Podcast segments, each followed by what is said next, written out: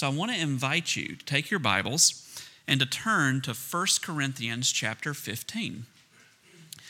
And hopefully, you, uh, you've seen the handout. A couple of brothers are passing those out. And, uh, you know, Pastor Josh warned me. He said, if you give folks a handout and then you don't do it next time, they're going to come after you. So I don't want anybody here to come after me because I'm slow and you'll catch me. So I made sure that we had a handout. So let's begin with a word of prayer, and then we're going to talk about the idea what if Christ had not been raised? But let's begin first with prayer.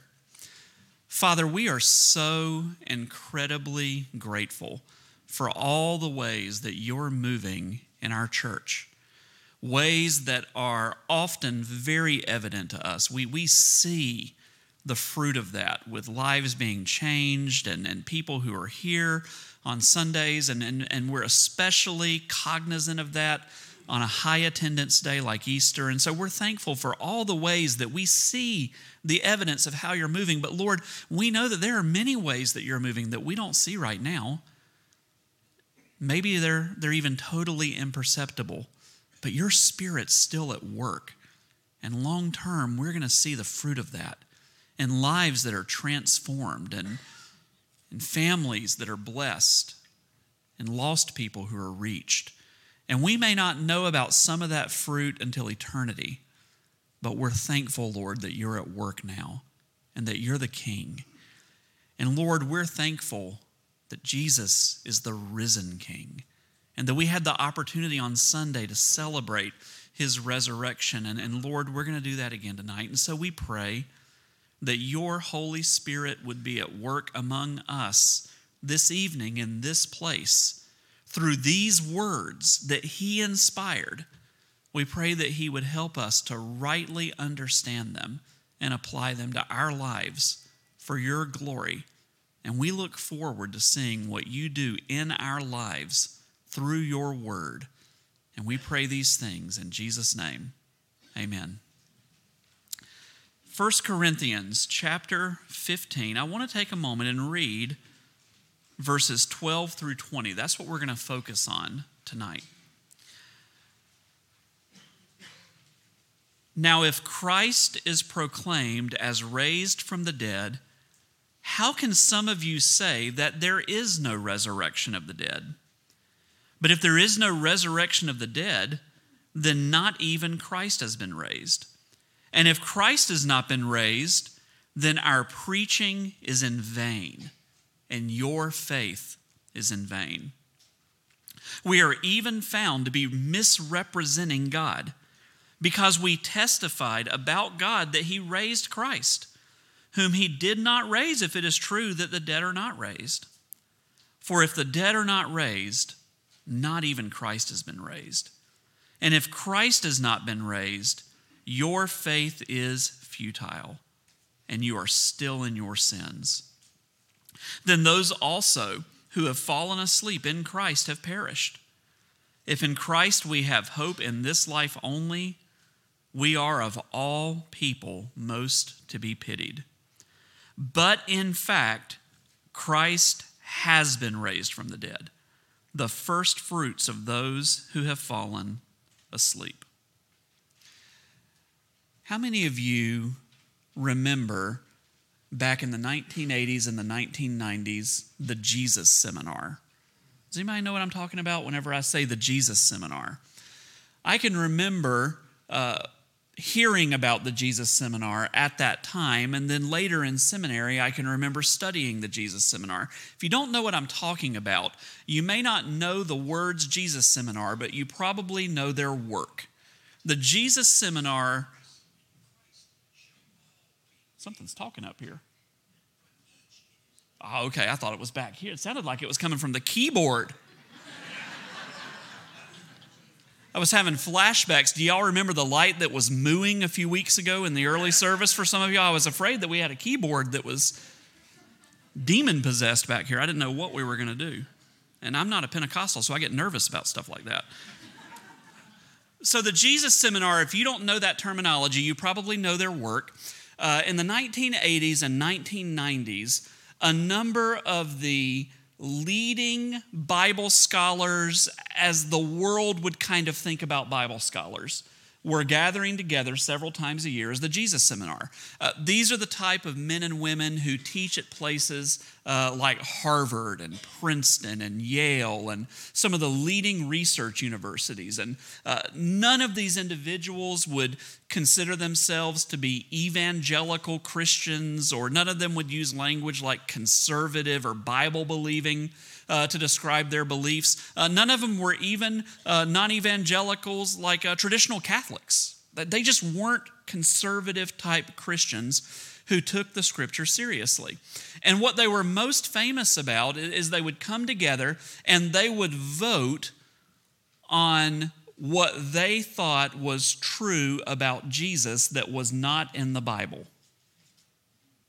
Now, you caught that, right? What's true about Jesus that's not in the Bible what they would say is we have to be careful that we separate the real Jesus of history from the Christ of faith.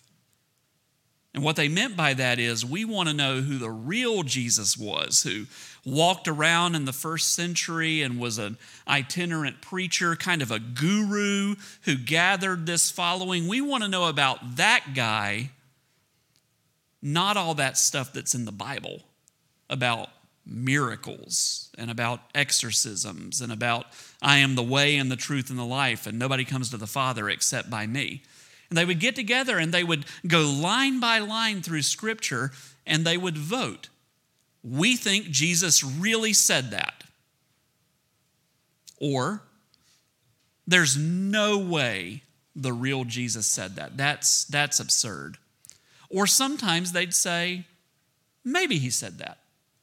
That's possible. Now, you can maybe predict the way this would go. These liberal Bible scholars would get together, and you know what they found out? Almost everything that Jesus said about loving your neighbor, doing good, taking care of people, the least of these, he probably said all that stuff. But he didn't perform miracles, and he didn't cast out demons. And he didn't talk about how he was the only pathway to the Father. And he didn't talk about anything exclusive or anything that would turn anyone off. And uh, you would see the fruit of the Jesus seminar in things like uh, Discovery Channel specials about who is the real Jesus or A&E specials about who is the real Jesus or Time magazine or Newsweek once or twice a year often around Christmas and Easter you know, who was Jesus or what really happened in Bethlehem or what really happened at, uh, at Calvary. You remember whenever we used to see those sorts of things? You'd go to the grocery store and, and whatnot. Those were the scholars that were writing those articles or being interviewed, or those were the scholars that those documentaries on the History Channel would, uh, would be interviewing whenever they would be talking about the life of Christ. Now, here's the interesting thing for our purposes as best as I can tell, those couple hundred scholars on paper, if you're looking at a resume, the leading scholars writing the books, talking on the documentaries, teaching at the Ivy League schools, not a one of those men or women believed that Jesus really died and really came back to life. They didn't even debate it. And they had all these different theories about what happened. But Pastor Josh referenced some of them uh, this past Sunday. You may remember this. Uh, you know, did Jesus swoon? He appeared to die, but he didn't really die. Or was it some sort of hoax? All these disciples were in on the hoax. Or did they go to the wrong tomb? That was his favorite. All these people wake up, they go to the wrong place. It was a bummer of a Sunday for them. Wrong tomb. They missed him. My personal favorite, mass hypnosis. I'm dead serious. Men and women teaching at Ivy League schools, Research One universities. It was a, a mass hypnosis. They deluded themselves into thinking that Jesus had rose from the dead. All of that's interesting, maybe even a little bit ridiculous. But here was the most common thing that those folks said, and it might be the most dangerous. So imagine if you're an 18, 19, 20 year old student, and you're at a university, you're taking a Bible class or a religion class, and your professor says something like this We know from science that dead people can't come back to life. None of us have ever seen a dead person come back to life. That was a, an, an old fashioned, sort more superstitious worldview when people believed in magic and things that went bump in the night. But that doesn't mean Easter doesn't matter. Because what happened at Easter is the Spirit of Jesus and his teachings was resurrected in the hearts of his followers. And they went out sharing that good news that Jesus says we should love God and we should love neighbor and, and we should make a difference in the world around us and, and we glorify the divine whenever we do that. Can you see just how sneaky that is to say that sort of thing? And how much less ridiculous that sounds than mass hypnosis or going to the wrong tomb. Or how much more plausible, even pious, that sounds than there was some sort of hoax that they were all involved in or whatever. That was the sort of thing that those leading scholars were teaching. Now, here's the thing I think we should be very, very careful as believers to not go around making pronouncements about uh, who's not really a Christian if someone claims to be a follower of the Lord. I think we can say things like, I'm not sure they're a Christian. I think we can say things like, I'm worried about whether that person might be a Christian or not. But as a general rule, if someone says they're a Christian, you know, it's just not polite to say he's not really a Christian. But when we're talking about people who are Bible teachers and ministers and theologians who believed that there was still a body in a tomb in Palestine somewhere. I don't care how many degrees they have. I don't care how many books they've written, how many interviews they've given. You can't be a Christian and believe that. And that's the sort of thing that we see in the passage that we're looking at tonight. If you believe that there's a body in a tomb somewhere in Palestine that decayed just like every other body decays, you're not a Christian in the way that the Bible defines Christianity. So, our theme tonight what if Christ has not been raised? The resurrection of Jesus is arguably the central truth of Christianity. It's not the only truth. But as Josh reminded us on Sunday, it's the truth that all the other truths hinge upon. Does that make sense? It's that important to what it means to be a Christian. Unfortunately, there are lots of people who monkey around with this truth in one way or another. And it's not just the Jesus seminar way. I mean, there are people like that, skeptics, whether they're scholarly skeptics or whether they're uh, just your neighbor who has doubts about Christianity. There are skeptics who reject the resurrection outright. They say dead people don't come back to life. Why would we believe that? There must be, either it's just a fable or there must be some spiritual truth underneath that tradition. It's common for skeptics to say things like that. Or theological liberals. Maybe they're not outright skeptics, but theological liberals redefine the resurrection. That whole idea that the Spirit of Jesus was raised in the hearts of his followers who go on spreading his message, and that sounds so pious. It's piously false, piously damnable, even is not true Christianity. But I don't think most folks who are regularly attending churches that, that, believe the scriptures struggle with rejection or redefinition. I'm sure there are some, but there's not many. But there's this third category lazy Christians rubber stamp the resurrection. And here's what I mean by that they don't reject it, and they don't even redefine it. They really believe that Jesus was dead and that he rose after being dead for part of three days and he came back to life. And they believe that. They might even sing about that and be excited about that sometimes. But they tend to accept it as just kind of an abstract truth rather than capital T truth that changes everything, that radically transforms us, and that changes the world. Or maybe we could say it this way it's more like a doctrinal box that they check rather than a precious truth that is one of the greatest truths in the world a life transforming, world transforming truth. Sometimes we can become so familiar with these precious truths that we start to take them for granted. And we forget just how miraculous and wonderful and life changing and revolutionary that they are. And God forbid that we should do that with the resurrection. And so tonight, what I want us to do is really zero in on these verses and, and walk through them together and think about what would be true if Jesus had not been raised from the dead. What would life be like if there was still a body somewhere in a tomb in Palestine.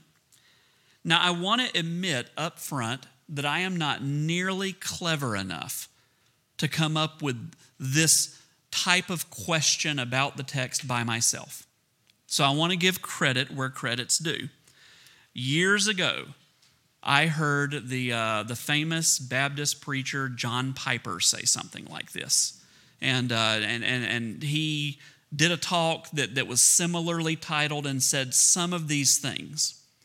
But to quote another famous Baptist preacher, Adrian Rogers, though I have milked the Piper cow a little bit, I have churned my own butter. this is mine. I've thought about it, I've prayed about it. I shamelessly borrowed the idea, but, uh, but this is not plagiarism, but I just want you to know that. I'm a teacher. I've got to tell you, I didn't plagiarize. When people plagiarize, I fail them. So, let's begin a little bit by stating the issue. Verses 12 and 13 really set up this discussion. Let's read it again together. Now, if Christ is proclaimed as raised from the dead, how can some of you say that there is no resurrection of the dead? But if there is no resurrection of the dead, then not even Christ has been raised. So, Paul, who's writing this, and all of the other apostles affirm the resurrection of the dead. Not just Jesus' resurrection, but the resurrection of the dead. The idea that at the end of human history, the souls of the dead will be reunited with the bodies of the dead. You know what I'm talking about? They all believed that. Paul believed that. That's the bigger picture of what he's talking about in this passage. Now, this is not a uniquely Christian idea. And what I mean by that is the New Testament isn't the first appearance of this idea. There are a number of references in the Old Testament to the resurrection of the dead. And most Jews also believed this truth, even before the time of Christ. Let me just give you three examples. Daniel chapter 12, verse 2. And many of those who sleep in the dust of the earth shall awake, some to everlasting life, and some to shame and everlasting contempt. Or Isaiah 26, 19. Your dead shall live, their bodies shall rise. You who dwell in the dust, awake and sing for joy for your dew is a dew of light, and the earth will give birth to the dead.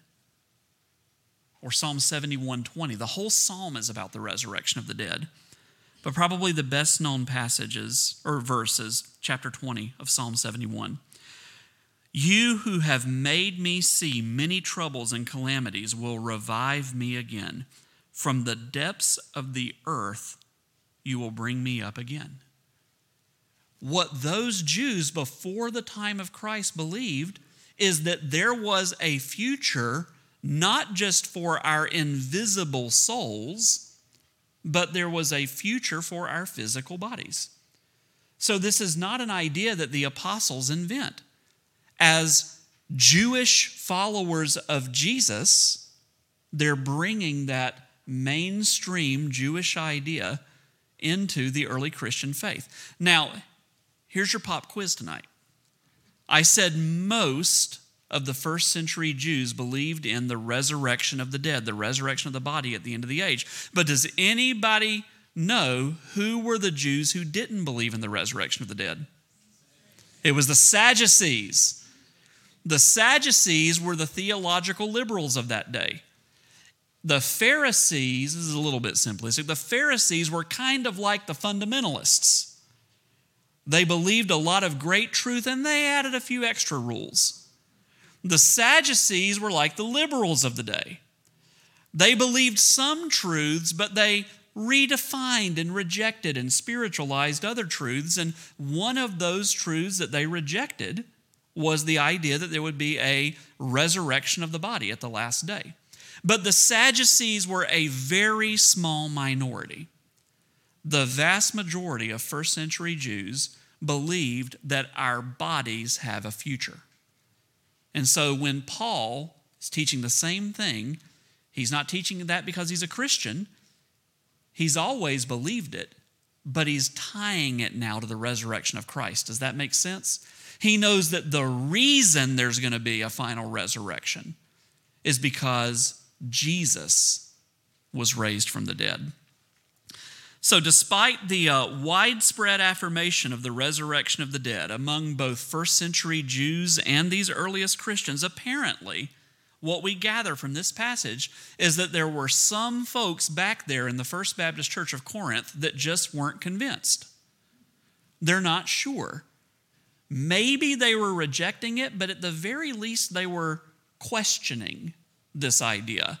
Because if they weren't, Paul wouldn't have any reason to write this, right? He's defending this doctrine to people who are waffling on the question.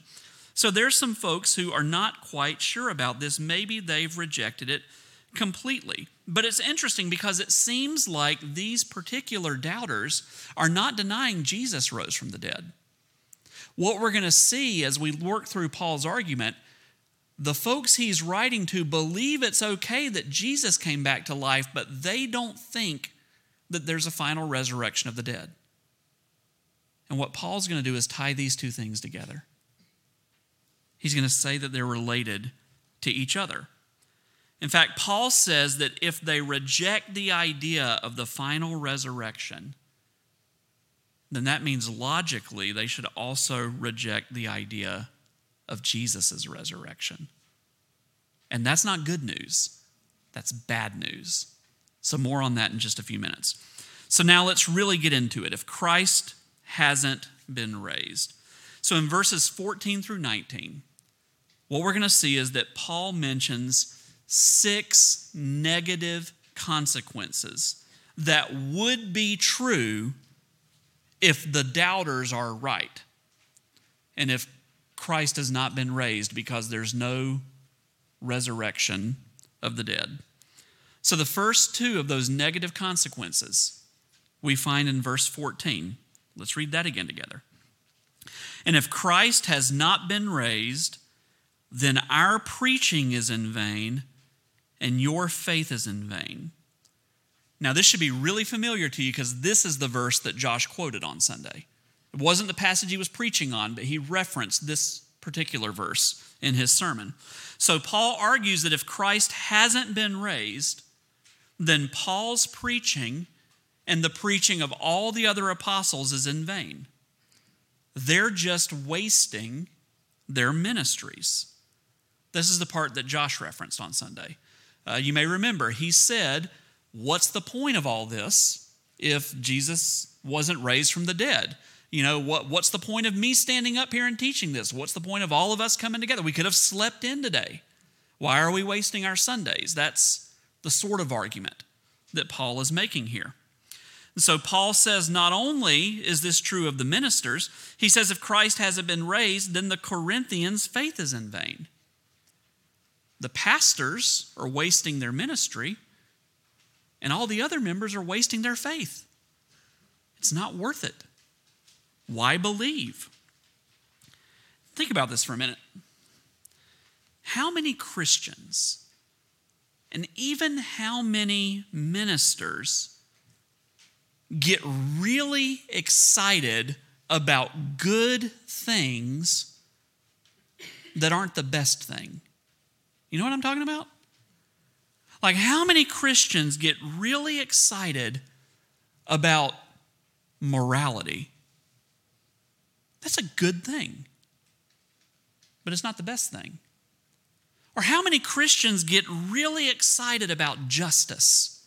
And I know there's a big debate about social justice. I'm not talking about that. Everybody believes in justice, even if we debate the best way to frame it. Justice is a good thing, but what about the type of Christian that gets excited about justice, which is a good thing, but not the most important thing? Or what about mercy? Ah, they don't fight about that on the news. Mercy's a good thing. It's a good thing to be merciful towards other people. And there are lots of Christians that get really excited about acts of mercy, but maybe not the most important thing. Or what about family values? Man, we live in a wrecked culture, don't we? I don't know about you, but I get excited about family values and wanting to see family values celebrated in the public square. But you ever met a Christian that gets really excited about family values, but maybe they're not as excited about the most important thing? I mean, the temptation's there. Even among folks who believe the Bible, who love the Lord, love the church, love the lost. Paul says, even if we love good things, even if we care about good stuff, it's wasted preaching and vain faith if we're not focused on the main thing. The main thing, the good news of all that God has done on behalf of sinners in his perfectly obedient life his sacrificial death, and yes, his victorious bodily resurrection. And all those other good things, they really matter because they're the fruit of the main thing. So, God forbid that we focus only on the good things and not on the main thing that makes those good things so good. Let me say this as bluntly as I can. If Jesus didn't come back to life, if his body decayed in a tomb, just like every one of our bodies will decay in the tomb if Jesus carries his return, just like every one of our deceased loved ones' bodies are decaying in the tomb, whatever the tomb looks like for you and your loved ones if Jesus' body decays in the same way every other human body in history has decayed, if that's true of Jesus, then we're in a whole heap of trouble. Preachers need to get a real job. And we all need to play golf on Sunday mornings or watch the news on Sunday morning or go to brunch on Sunday morning. Whatever it is that you fantasize about that you wish you could do on Sunday morning sometimes, you just need to do that. If there really was a body that decayed in the tomb, just like every other human body has done and will continue to do until the dead in Christ rise. So, those first two are in verse 14. Verse 15 gives us the third negative consequence if Jesus isn't raised from the dead. Paul says we are even found to be misrepresenting God. because we testified about God that he raised Christ, whom he did not raise, if it is true that the dead are not raised. Here's what Paul's saying. Here's his logic. If there is no bodily resurrection, then Jesus wasn't raised. And if Jesus wasn't raised, then Paul and the apostles have misrepresented God because that's what they've been preaching, right? Their message has been, He is risen, He is risen indeed. And they're not being honest if there's no resurrection. Paul says you're calling us liars. To put it maybe a little bit more stark, Paul is saying that if Jesus never rose from the dead, then the apostles are at best ignorant. And they are at worst liars, deceivers, because they're claiming something about Jesus that isn't true. Whenever I read this, I'm reminded of C.S. Lewis's famous analogy in Mere Christianity, where he talks about how Jesus is either a, a liar, a lunatic, or the Lord. You know what I'm talking about? Because uh, you can't go around saying the sort of things that Jesus said and not either be a deceiver or be a little crazy or it's true. And Paul's not saying exactly the same thing here, but I mean, he's He's saying if, if Jesus didn't rise, then we either don't know what we're talking about, we're goofballs, or we're misleading you. We're selling you a bill of goods that isn't true. And remember, lest you think this is no big deal, uh, what happens to false witnesses who misrepresent God? What happens? They get put to death. Right? We find this throughout the Old Testament, Deuteronomy 13 15, put them to death. So it's not just kind of this idea that Paul's throwing out there, like it is with me. If I say something that's false doctrine, I get fired, but you don't stone me. If false mis- if Paul misleads, the consequences are death. So this is a really big deal. He says either Jesus came back from the dead, or I'm clueless, or worse, I'm a false teacher. And if I'm a false teacher, then you folks need to treat me like a false teacher. There's a fourth negative consequence, though. We see this in verse 17. And if Christ has not been raised, your faith is futile. That's similar to your faith is in vain from earlier. And you are still in your sins. Paul says if Christ has not been raised, not only is our faith worthless, we're still in our sins. We're still under the curse of consequences for our sins. We are still headed headlong for an eternity of eternal relational separation from God and punishment for our sins. Our future is wrath if Christ has not been raised. Now, let me talk about my experience. You know what happens when we talk about experience, right? It is limited to my experience. So this might not be your experience. But in my experience, primarily as somebody who, for most of my ministry, has preached and teached in preached and taught, preached and teached. Listen to that.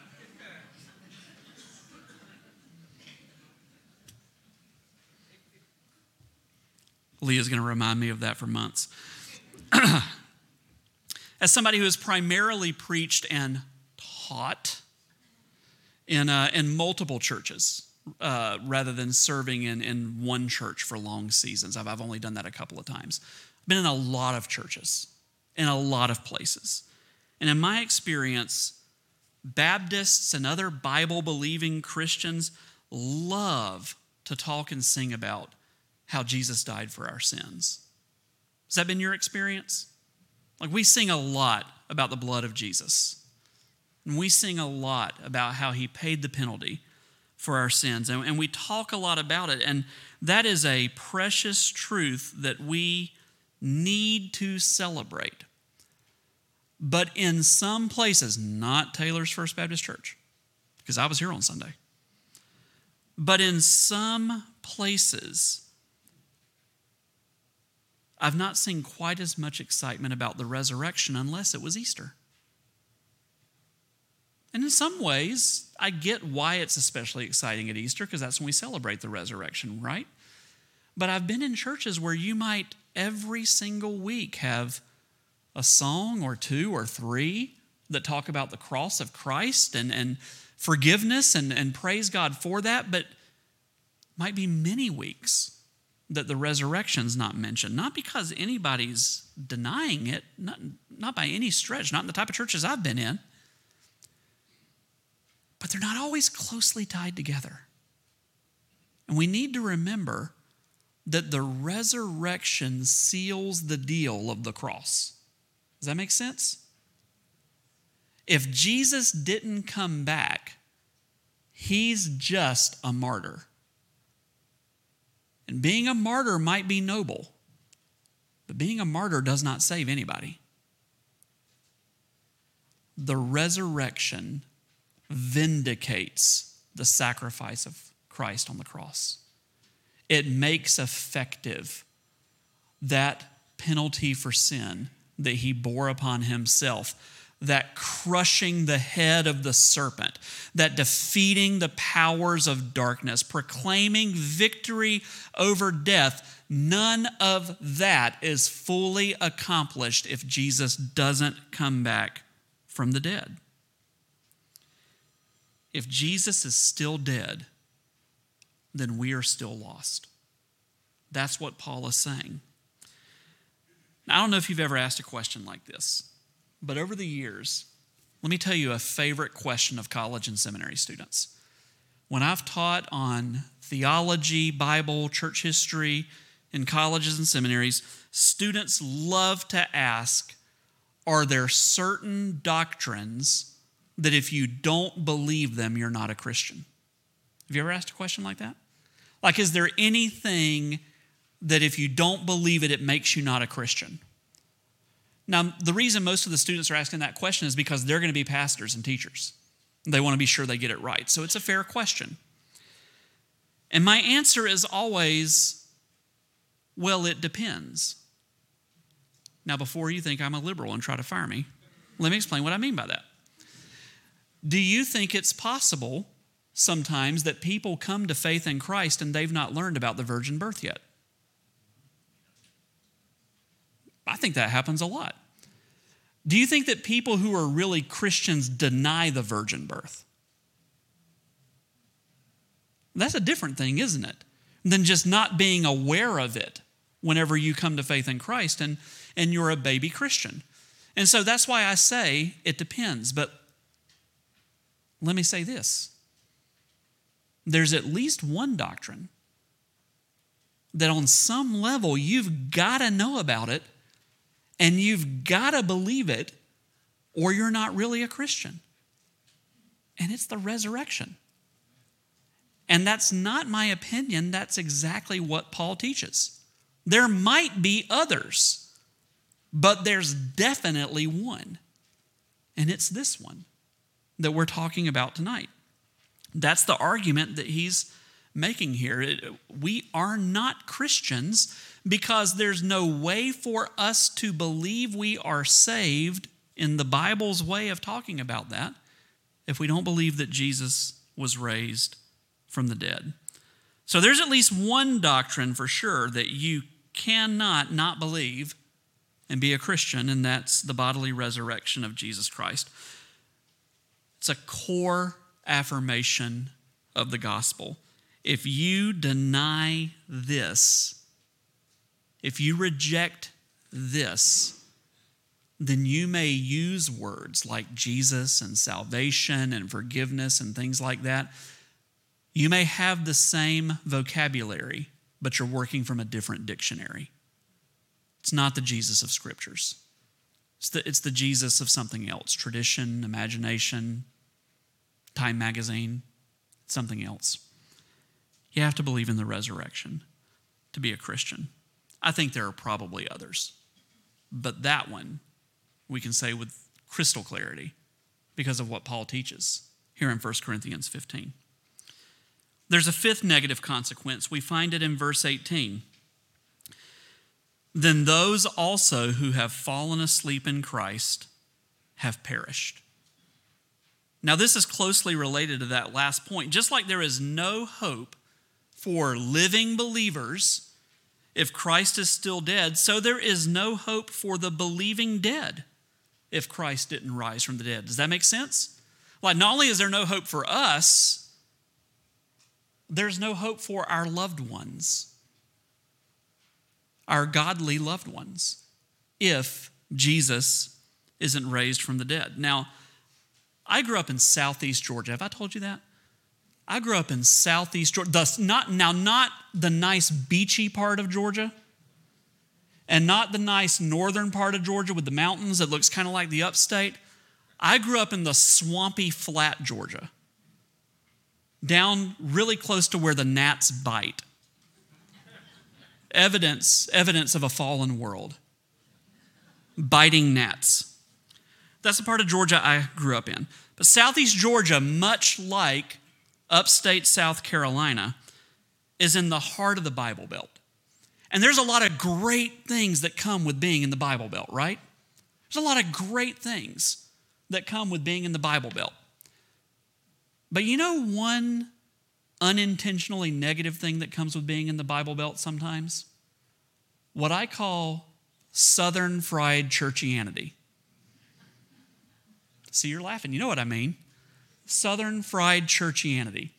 People who think that they're Christians because they hold to conservative social values and grandma's buried in the cemetery and they don't drink or chew or date girls that do and they vote for family values candidates and, and, and they live in the South. Southern fried churchianity. It's there. Have you ever noticed at many Southern funerals? This is where you can figure out Southern fried churchianity. Have you ever noticed at Southern funerals how it's often the case that the default assumption is that the dead person went to heaven? No matter what? I don't know about your families. I've got a lot of lost people in my family. Not my, not my immediate family, but uh, the, the, the further out you get from the nuclear family unit that I was raised in, with a couple of exceptions, the further away you get from biblical Christianity. But almost all of them were Southern fried churchianity folks rather than outright pagans. And so every time a uh, rascal of an uncle died, Everybody, oh, Uncle Charles, you know, he's with the Lord now.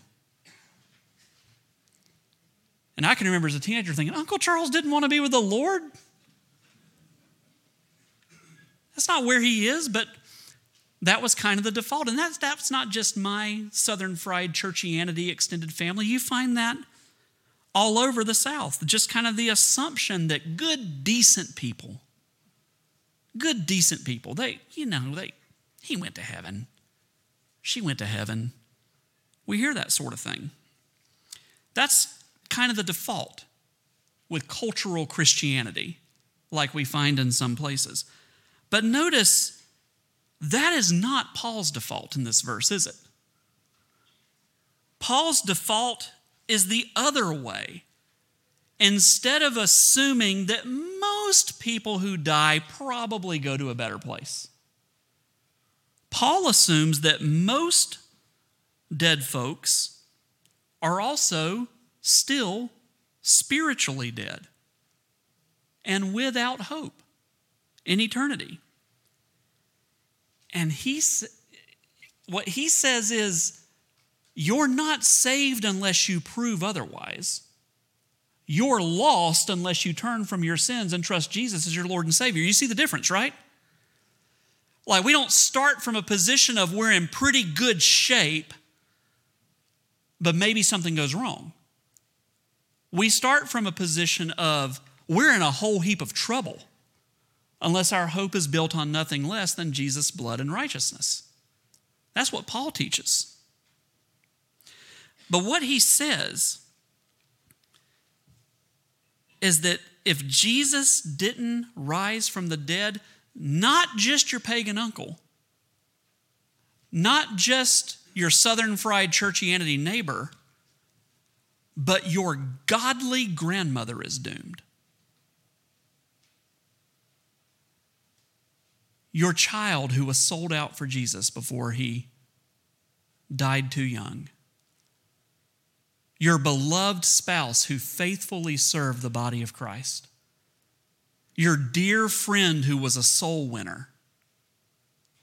Every one of them eternally doomed if Jesus didn't rise from the dead. That's what Paul is saying here. Leah is sitting in the back, still smarting over me, saying, Teached. Both of Leah's parents have died in the last couple of decades. Her, uh, her father died whenever we were in our mid 20s. It's a very tragic, sudden, kind of defining moment in our young marriage. Her mother died three or four years ago, three years ago. They were a very godly couple who, for decades, were involved in ministry. He was a pastor, worked for the North American Mission Board at the end of his life. She was a godly lady, loved being hospitable to people in the church. Both of them invested in young people, not just formal youth group. They also had kind of like extra youth group at their house where they took in strays and taught them the Bible and provided a safe place for them, just a, a, a godly, remarkable couple. But if Jesus Christ wasn't raised from the dead, they're still dead in their sins and eternally separated from the Father. And all that talk about heaven and the new heavens and the new earth that was said at their funerals, that is just a bunch of fluff to comfort a grieving family and friends if Jesus wasn't raised from the dead. In verse 19, we see the final negative consequence. If in Christ we have hope in this life only, we are of all people most to be pitied. Paul says that if Christ is not raised, then our faith is only meaningful for this life. And if that's the case, if it's just your thing that's kind of getting you through this life, then we're pitiful. And not just pitiful, the most pitiful of people, if that's all it is. By the way, this is exactly what many non Christians actually believe about us, especially those who are hostile, toward, actively hostile towards things of the faith. Some of you have heard this before. Uh, Karl Marx called religion the opiate of the masses. You know what he means? He says, he, he's literally saying that religion, by which he meant mostly Judaism and Christianity for him. Uh, they're just a drug to soothe us in a harsh world. Marx was actually being kind of nice. Ted Turner, remember Ted? You know, I love Ted because I'm an Atlanta Braves fan. But Ted is not a follower of King Jesus. Ted just said Christianity is a religion for losers. That's it, that's the quote. Christianity is a religion for losers. So, this is what a lot of people who are hostile actively towards Christianity already believe about us that we're pitiful, because we believe this thing that isn't true and it's kind of like our crutch to get us through life. But make no mistake about it. If Jesus didn't come back to life, then Ted Turner is right. He may be rude about it, but if Jesus is still dead, then the points go to Ted. And we are losers. And not just in the way that Ted means. It's an eternal loss, isn't it? Because we're still dead in our sins and we're not forgiven and we have no hope. All of this is bad news. But here's the good news that's all hypothetical bad news. If Jesus has not been raised from the dead. But Paul doesn't end with an if. Paul ends with a but. Verse 20. But in fact, Christ has been raised from the dead, the first fruits of those who have fallen asleep.